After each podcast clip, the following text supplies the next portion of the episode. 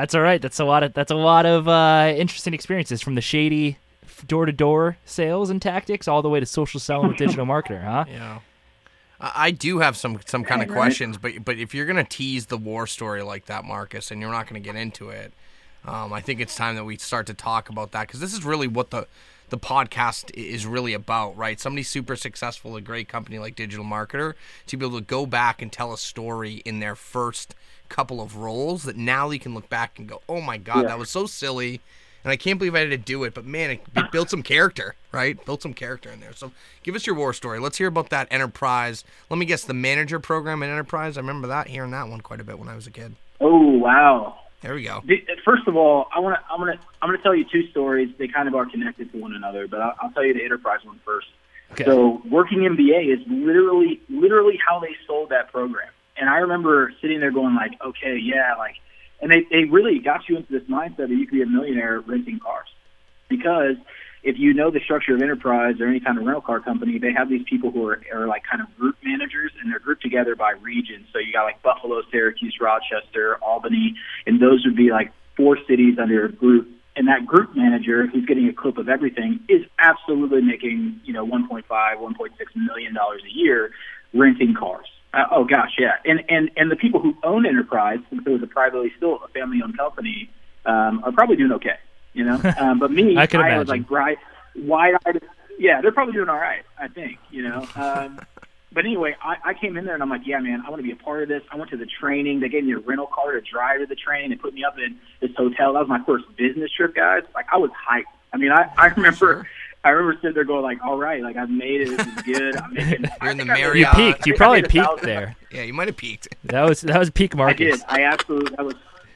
That was it. That was it. I mean, here here are the other things that they did. So they gave me. Uh, I think I made a thousand dollars a week, and I worked a thousand hours. So that doesn't work out.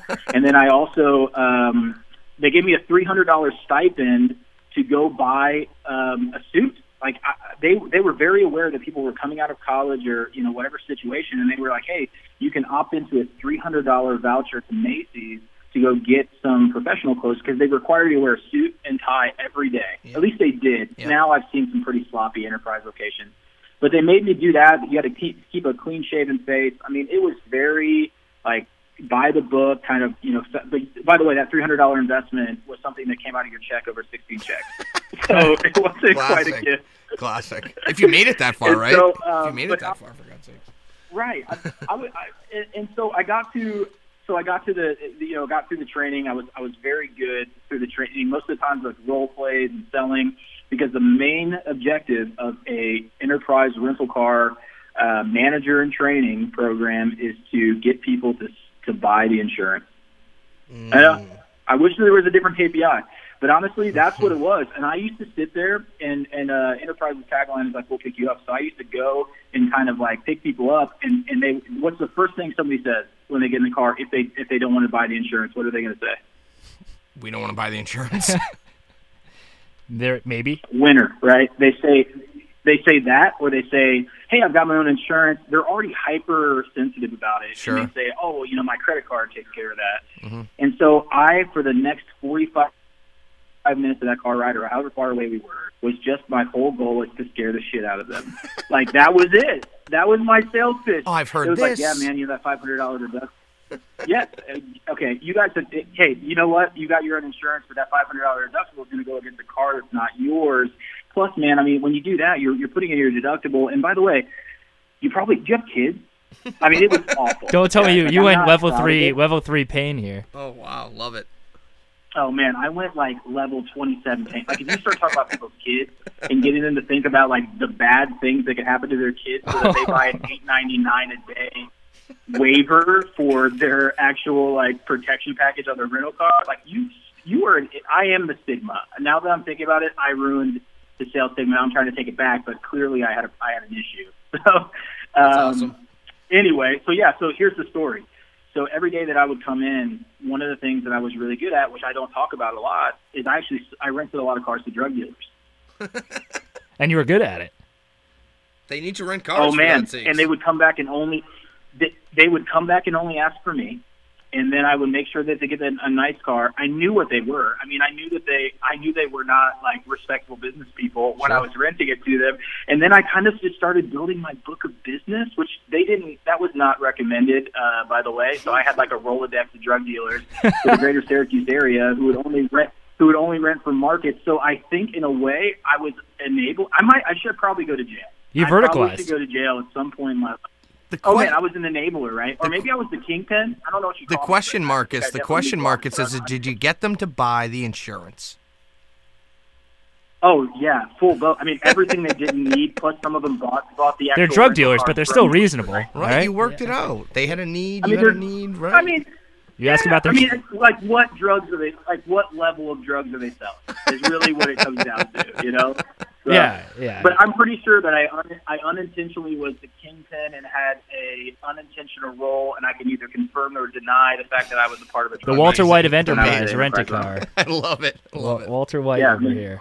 so so that that that's my war story is that um I'm not you know I'm not proud of it uh, my early days of, of drug trafficking but I was a really good salesperson and uh, that's story number one And I'm I sometimes think second leads are like you are like drug yeah, let's hear the too. second story. The second story is funny because it actually is what, much more heartfelt and meaningful but do you remember when I said I worked at I worked at Syracuse University I was an admissions counselor Yep. and when I did that that that day that I sat there and looked out at the audience and I asked them if everything sucked and they agreed and I switched it. I actually didn't tell anybody I was switching the program. So I had I, and this is this was kind of like as they started to see that I was really good at speaking and doing some other things in front of people and I and I liked giving those kinds of admissions presentations. I was doing four to five a week. I was doing one a day at least, and every single time that there was like big crowds would come through, they would go, "Oh yeah, Marcus likes this. People seem to like it," but they were never there. No one actually was looking at what I was doing or what I was saying. All they would do is like sometimes they would swing by and they'd see people laughing hysterically, or you know th- they would just get a ton of of these like forms, people filling out applications. They were just getting a ton of these. So without knowing, one day on a Saturday, we did a Saturday open house, and I was in there speaking, going through my normal like BS, like big personality, talking about stories and getting people to laugh about it, and sharing, you know, ten percent of what Syracuse University actually actually had to offer, and more so just like my experience as a student. And I'll tell you what happened was is that the chancellor, and so for people who don't understand, chancellor, the president of the university, happened to be there in the back, and I didn't know she was there.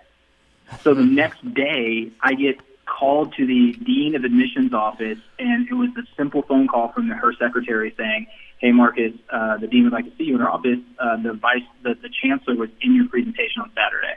And I was like, "Oh shit! Like I'm fired! like I'm so." I'm so fired, right? And I was like, no way. So I'm like sweating and going up in, you know, in, into this elevator and going up into the dean's office, which is an incredibly bureaucratic environment. Let me just say, like 1970s, like plastic plants and just dead. I don't know, like soulless page, pictures on the wall. And I'm sitting there, and and the dean comes in, and they go, "Hey, I was in your presentation. It was amazing."